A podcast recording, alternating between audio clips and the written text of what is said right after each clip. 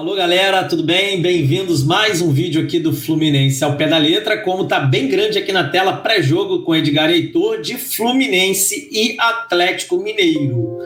Heitor Teixeira, muita confusão, né, no Fluminense nos últimos dias, nas últimas horas também, mas a gente tem que fazer um pré-jogo, vai ter jogo, então vamos falar também de Fluminense e Atlético Mineiro nesse pré-jogo. Como é que você tá, Heitor?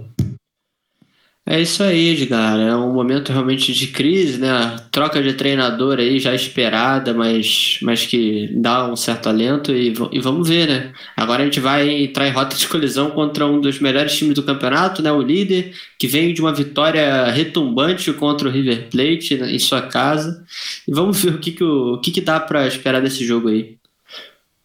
Mas antes a gente tem que falar um pouco desses dias que antecederam Fluminense e Atlético.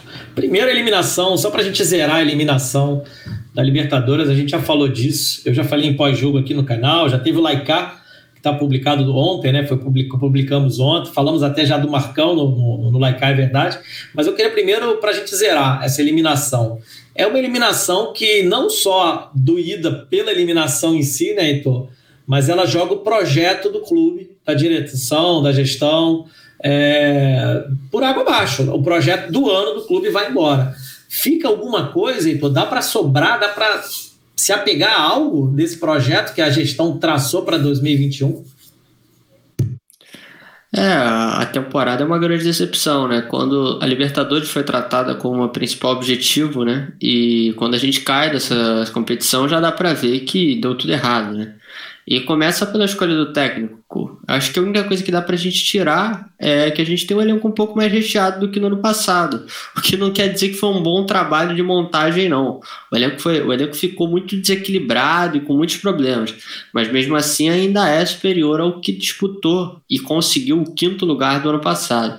Então o que dá pra esperar agora, sem a Libertadores, com foco um pouco mais no brasileiro, é que o Fluminense consiga pelo menos ali voltar e brigar por essa vaga, né? Agora com a mudança de treinador e já tendo o mesmo treinador que colocou a gente nesse 5º lugar, né? Pelo menos manteve. Vamos ver se ele vai conseguir essa arrancada. Vamos torcer. Mas acho que é a única coisa que realmente que dá para tirar, porque de trabalho dentro de campo foi uma total decepção. A minha dor é muito porque eu gostaria muito de ver o planejamento do clube no sentido de, via brasileiro, buscar essa vaga todo ano e jogar a Libertadores junto com o brasileiro. E a equipe que quer jogar a Libertadores, ela tem de se planejar para pelo menos 2 frentes. A terceira frente eu diria que seria um bônus ali, seria a Copa do Brasil, e que a gente está nela também contra o Atlético Mineiro, que é o adversário de hoje. É muita emoção, mas a gente deixa para falar do jogo da Copa do Brasil no dia, né? No dia correto, que ainda é essa semana. São 2 jogos contra o Atlético na mesma semana. Haja coração, né? Mas vamos só zerar também o tema Marcão, né? O Marcão é a solução caseira, já era barbada, né? Porque ele já é o cara para apagar incêndio do clube, ele é contratado para este fim. E em 2019, ele foi preterido no primeiro momento, quando tiraram o Diniz e trouxeram o Oswaldo Oliveira, que dá até vontade de bater aqui na madeira e isolar isso, que foi um capítulo tenebroso da história do Flu. Já em 2020, não se pensou numa terceira ou segunda saída, saiu o Odaí, que Deus o tenha lá no Emirado Árabe, e o Marcão assumiu. Você tocou bem no ponto, ele leva a gente, né? Muita gente insiste que o trabalho era do Odaí, eu gosto de dizer que o Odaí sai na boa, porque no jogo que ele pede demissão, antes da partida contra o Atlético, ele estava em 8º, e aí ganhou o Atlético e ficou em 4º, mas com outros adversários com jogos a menos. Equilibrando ali, o Fluminense cairia para 6º, 7º. Né, os outros times fazendo ali seus jogos atrasados. E é o Marcão quem consegue, no primeiro momento, desastradamente, não conseguir engrenar a equipe, mas também ele pegou os principais, né, os times mais fortes naquela sequência, mas depois ele conseguiu até fazer a equipe jogar futebol, né? 2020 era por mais que o Odaí tivesse ali deixado, entre aspas, a equipe em 5º, o Fluminense não jogava futebol, ele reagia mesmo. E o Marcão não conseguiu, ao mesmo tempo, reagir e jogar futebol. Mas eu acho que a missão dessa temporada, Heitor, não sei se você concorda um pouco, em parte, a missão é muito mais dura, né? Porque você mesmo já disse uma coisa que é correta, nem preciso acrescentar. O trabalho do campo nessa temporada é muito ruim. Então, eu acho que o Marcão vai aproveitar muito pouco, quase nada. A esperança é que ele aproveite o trabalho dele, as experiências dele no Fluminense de 2 temporadas em que ele consegue fazer a equipe, no mínimo, rodar a bola, trabalhar, ter organização e paciência, né? Eu diria que são essas. Você vê alguma outra virtude no trabalho do Marcão, que mais é valorizar um pouco a bola, paciência e atacar, né? Assim, atacar e defender na mesma conta. Você destacaria algum outro ingrediente, talvez algo de bastidor, que seria legal falar, Heitor? Sim, ele claramente, na minha visão, é um treinador que lida muito bem com o vestiário, que é uma valência muito importante para quem quer treinar esse elenco atual do Fluminense, né? Que tem muita questão ali, com muitos jogadores de idade mais avançada e em conflito com alguns muito jovens da base, né? Uma coisa que a gente vê muito. Então, o que eu observo é que ele é um treinador que, das duas vezes que entrou, conseguiu conciliar bem esse momento, assim. E também, né, ele mostrou que conseguiu ali, quando ele resgatou um trabalho do Diniz, né, ignorando ali tudo o que aconteceu com o Oswaldo, ele resgatou aquele trabalho e adaptou. E depois, no ano seguinte, ele adaptou um trabalho do Odaí. Então, para você ver como ele é um treinador ele que consegue se adaptar a situações totalmente opostas, né? Vindo de dois treinadores que têm ideias de dois extremos do campo tático.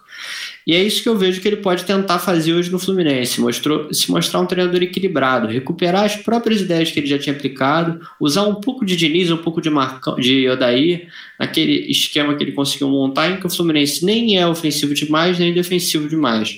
Consegue ali jogar um futebol aceitável ali no meio termo para pelo menos levar o Fluminense até o fim desse ano e conseguir a vaga na Libertadores de novo, que é o objetivo. Então, por isso que eu imagino que com essa questão do vestiário e a questão tática de ser um treinador equilibrado, pode acabar ajudando esse elenco atual do Fluminense a conseguir esse objetivo da temporada. É um bom ponto, né, para a gente se agarrar a alguma esperança, expectativa.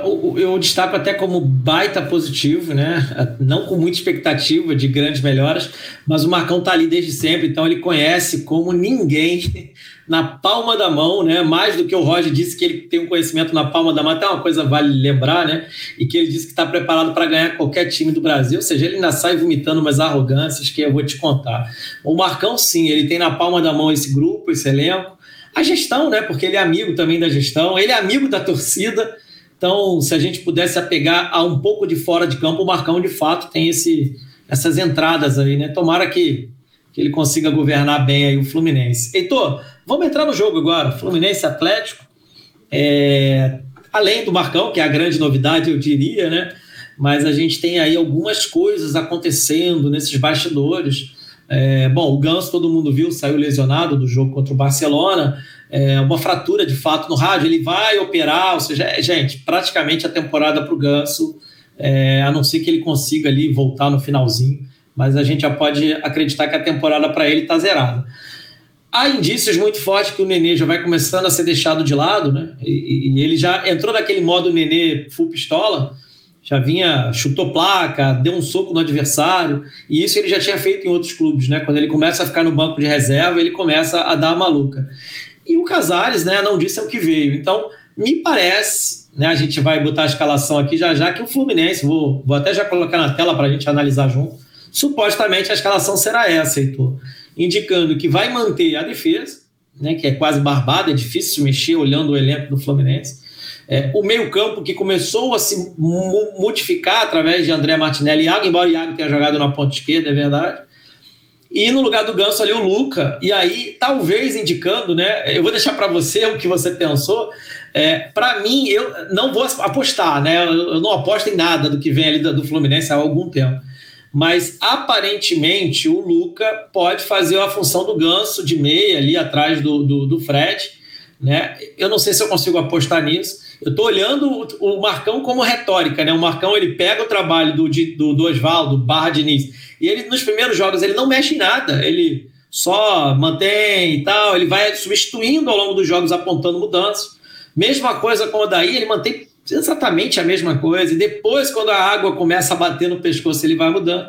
E agora, a única mudança que ele faz é porque foi obrigado, né? O Ganso saiu lesionado do último jogo, e nominalmente substituiu o Luca, né? Difícil saber, eu acho que... Vou deixar você falar primeiro, a gente vai explorar muito o Fluminense. Você acha que o Luca entra para fazer outra função, Heitor? Você acha que pode apontar uma mudança de estrutura mesmo?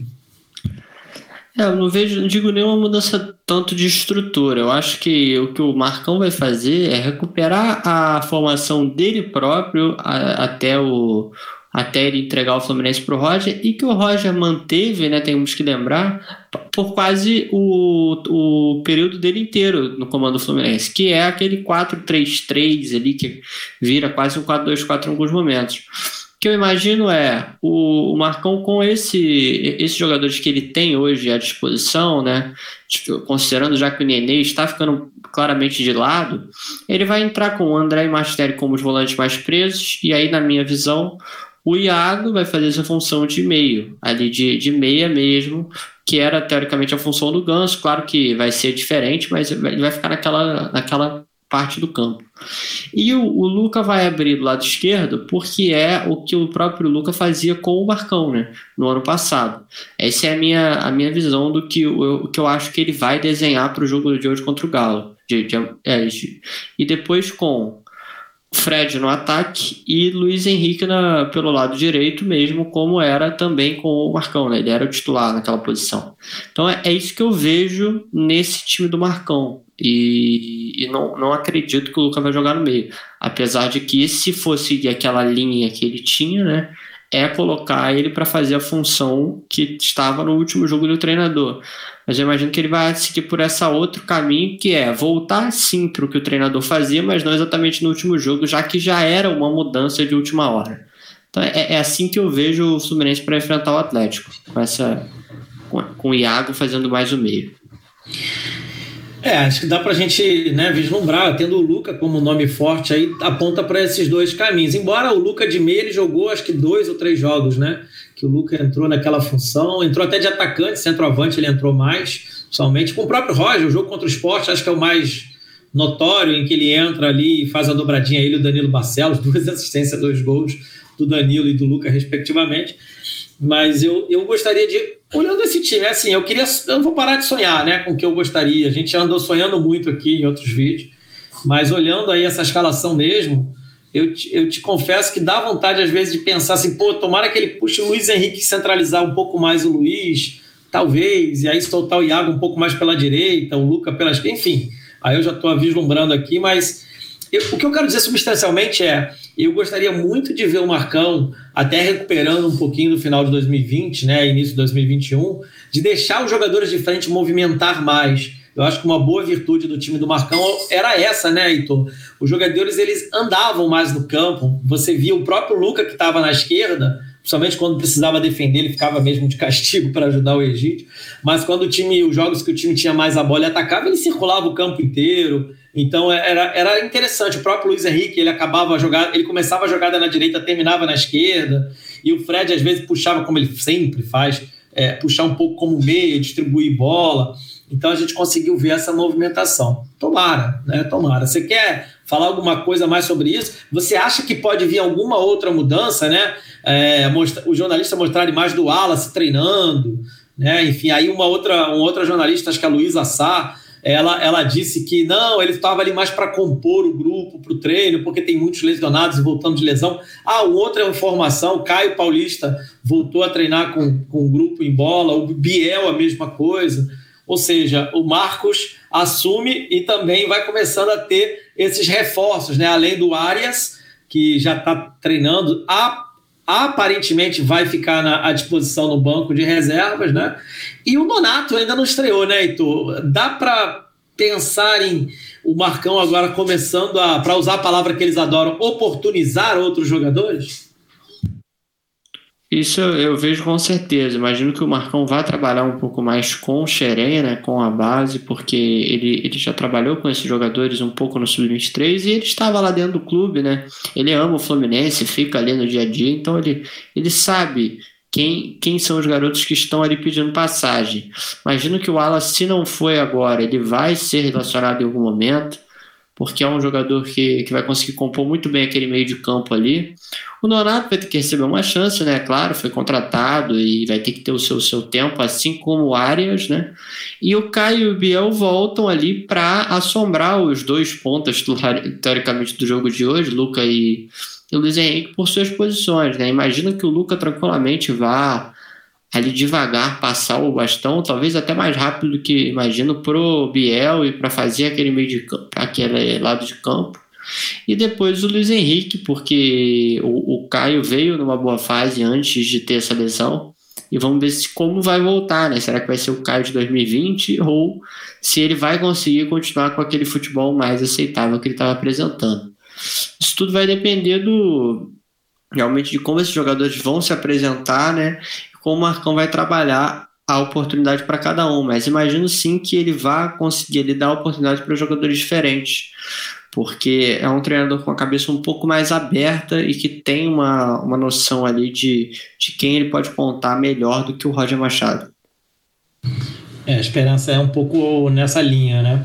Bom, de mais a mais, o fato novo acontece, o Roger, que ao meu ver nem deveria ter sido contratado, foi. E mais do que não ser contratado, para mim, se contratado, o timing de mandar ele embora era passou do River ali, Roger, obrigado, valeu, deixa eu pegar um treinador que agora consiga fazer o time jogar futebol, já que uma pequena meta você alcançou, que foi chegar na segunda fase da Libertadores. Já falamos muito disso, Heitor, agora vem o assunto que eu estava tentando evitar, mas não podemos deixar de falar, que é o nosso adversário, o Atlético Mineiro, né? Longe de ficar assim, ai meu Deus, eu tô com medo, fujam, tira as crianças da sala, mas é uma equipe que tem jogadores aí... se não dar inveja, mas deixar aí com água na boca, né? Qualquer outro time da Série A, um elenco bem recheado. Aqui o suposto Atlético, Heitor, a gente não tem ninguém cravou, nenhum jornalista de Minas cravou, apenas dando palpite que como o Atlético não está revezando tanto assim elenco, eles estão indo com força máxima quase sempre, eles apenas tiram o jogador quando eles estão no limite físico. Então aqui a gente já tem até duas trocas, né? Então, pegando o último jogo contra o River, era o Everson, no lugar do Gugu Mariano, que saiu lesionado. Então, possivelmente o lateral direito, o Gugu, Nathan Silva, Júnior Alonso e Arana, completando aí a defesa. Jair e Alan, que são os dois volantes que têm jogado mais, né? Zarate, o Savarini, o retorno do Nath, que não jogou contra o River, por questões ali, né, de contrato. E no lugar dele jogou o Eduardo Vargas, né, o chileno, e o Hulk. A notícia aí, não sei se é boa ou ruim, que o Diego Costa ainda não será dessa vez, que ele será relacionado para um jogo. Então, não é que ele não pode jogar, ele não vai ser relacionado, gente. Então, isso aí eles já deram, já. Os relacionados do Atlético já tem todos aqui, o Diego Costa não está. Heitor, além dessa escalação possível, que está aí, é possível, pode mexer ali 2, 3 nomes, né, para poupar, como eu disse. Mas se poupar, você tem aqui, cara, tem lá o próprio Eduardo Vargas, que não está nessa lista, enfim... O Marrone eles venderam, então não tem mais, que é um outro jogador que joga de lado de campo.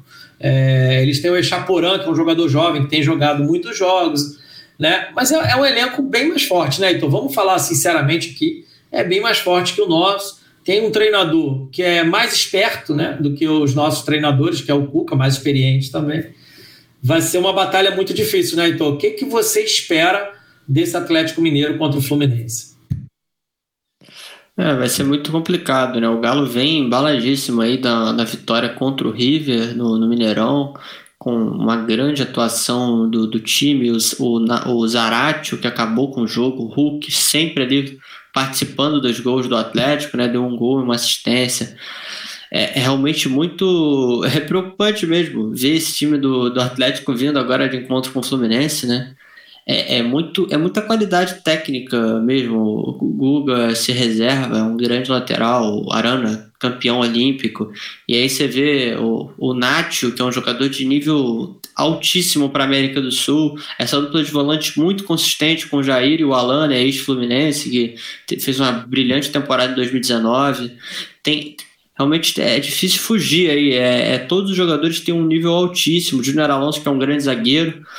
É tentar ver o que o Marcão vai conseguir resolver aí nesse pouco treino que ele vai ter, praticamente um treino só, e tentar ver. Provavelmente o Fluminense vai ter menos a bola, naturalmente, vai ficar um pouco mais atrás no jogo, e tentar explorar uma bola ou outra, o famoso gol na sorte, né? Um escanteio, uma falta, alguma coisa do tipo, porque é difícil imaginar bater de frente com esse time do Atlético na situação atual que a gente está, né? No pior momento da temporada, com vários jogadores em baixa e com um treinador que assume o jogo pela primeira vez, né? Então acho que é até um jogo para a gente dar uma tranquilidade para o Marcão, que não vai ter muito tempo de ver o que fazer, né?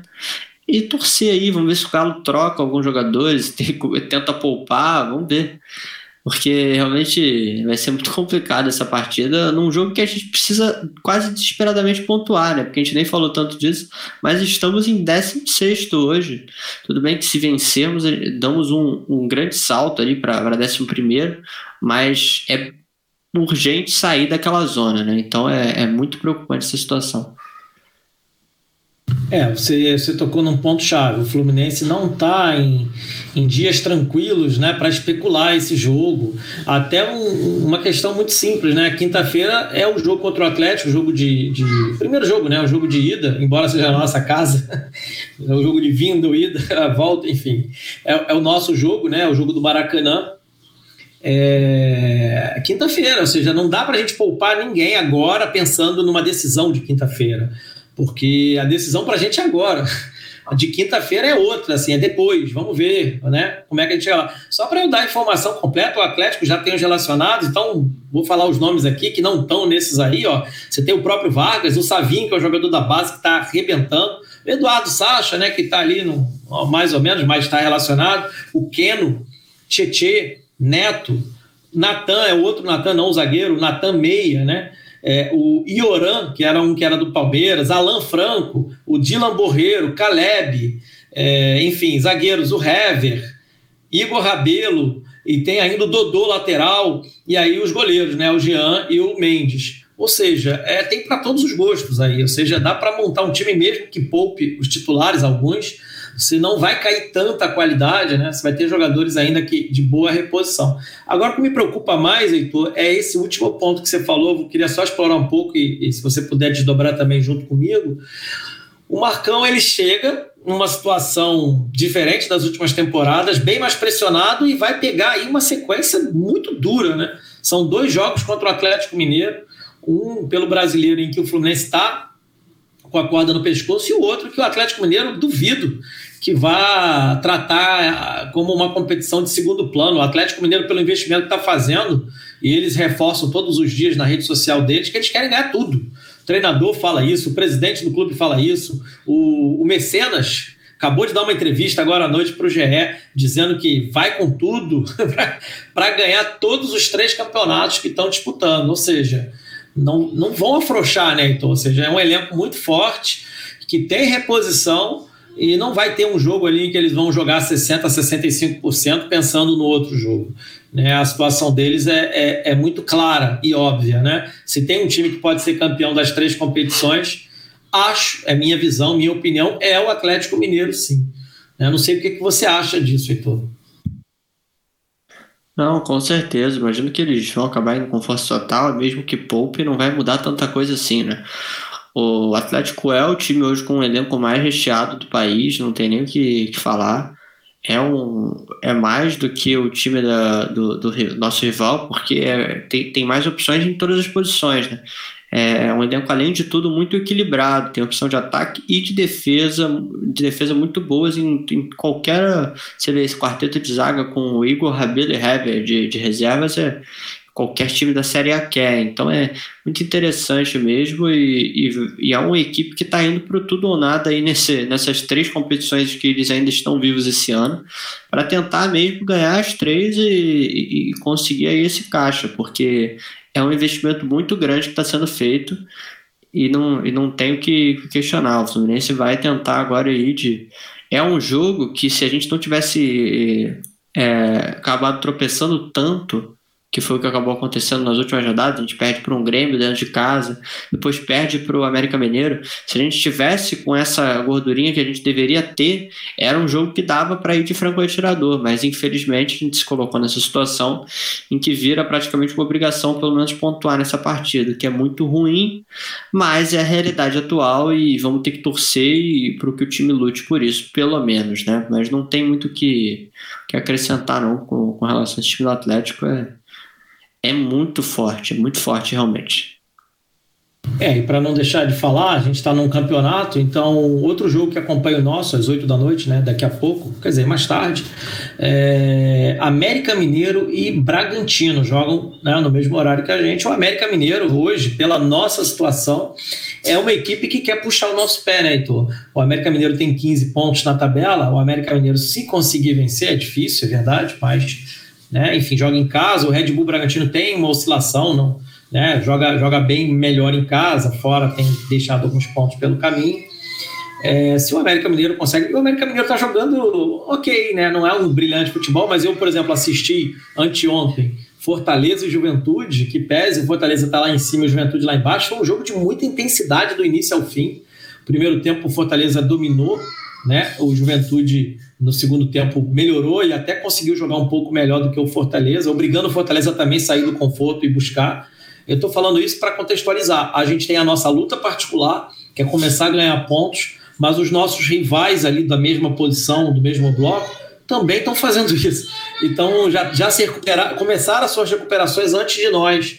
Eu estou citando o América e o Juventude, né? O Juventude está acima da gente hoje, uma campanha muito boa. Em casa eles conseguem pontuar sempre, né? Dificilmente deixam pontos dentro de casa, e já ao contrário de nós, que já andou dando pontos aí a dar e vender, né? Heitor, então, assim, para a gente fechar aqui esse pré-jogo, né, sair com tentar sair com uma áurea mais positiva, embora esteja sendo difícil, nosso cliente, meu filho quer participar da live aqui um pouquinho com a gente. Heitor, tem chances do Fluminense ganhar, ou você acha que vai ser um jogo daqueles para o Marcão começar a sentir a realidade, sendo ele o patrono das escolhas? Muito complicado. Realmente é um jogo, um dos mais difíceis do campeonato, independente da situação que a gente está.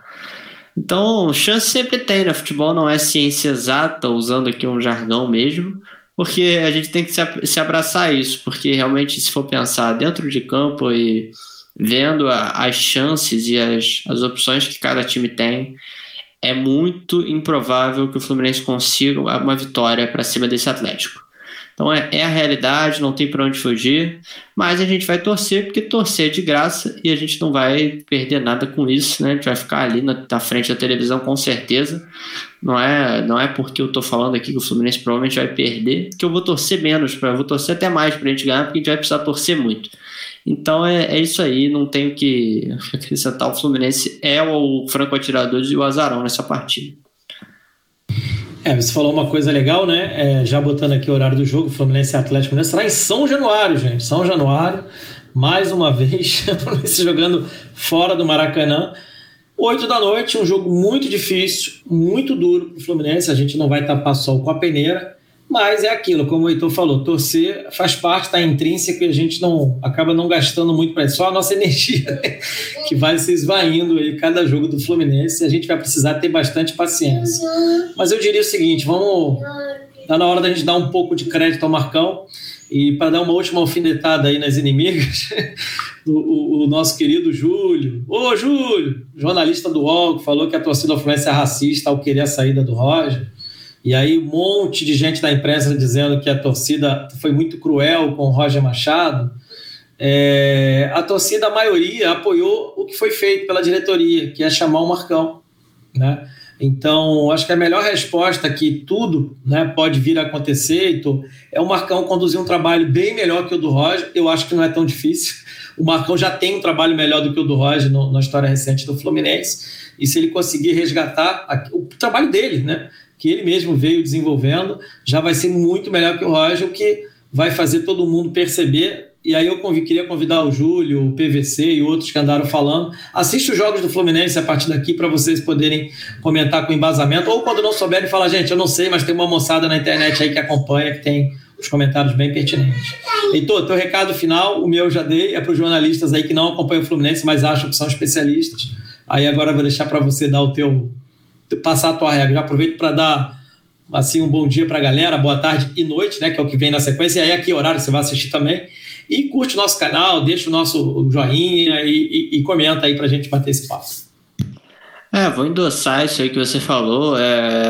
Inclusive, para quem está assistindo, valorizem a mídia independente, né? Canais como o nosso, como tantos outros aí que cobrem o Fluminense. Aí a gente vai ter opiniões diferentes, a gente vai discordar em algumas coisas, em como se posicionar, mas pelo menos são canais que estão aqui cobrindo o Fluminense e você não precisa mais depender, como era antes da internet, de 5, 10 minutos de comentários de gente que nem assistiu o jogo e nem acompanha o dia a dia do Fluminense na televisão para se informar sobre o clube. Aqui no YouTube, principalmente aqui no Ao Pé da Letra, no Panorama, enfim, outros meios, a gente tem aqui informações diárias que fazem esse meio de campo de uma forma muito mais personalizada e muito melhor para a torcida de cada time. Então, acompanhe esse tipo de canal que você vai se sentir muito mais informado e vai receber muito mais do que na TV e nesse tipo de coisa. E é isso aí, muito obrigado. Esse é, né, o pré-jogo de Fluminense e Atlético Mineiro. Uma boa tarde, um bom dia aí para quem está assistindo antes do jogo. Vamos torcer agora, é o que temos, né, mesmo sendo o azarão da partida. Muito obrigado a quem assistiu. Se quiser deixar aí seu comentário, ver qual time você queria que o Marcão estreasse aí no comando do Fluminense, mandar esse vídeo aí nos seus grupos de amigos tricolores para dar aquela ajuda, se inscrever no canal se você gostou, e é isso aí. Fluminense Ao Pé da Letra, muito obrigado a todo mundo que assistiu, valeu, um abraço.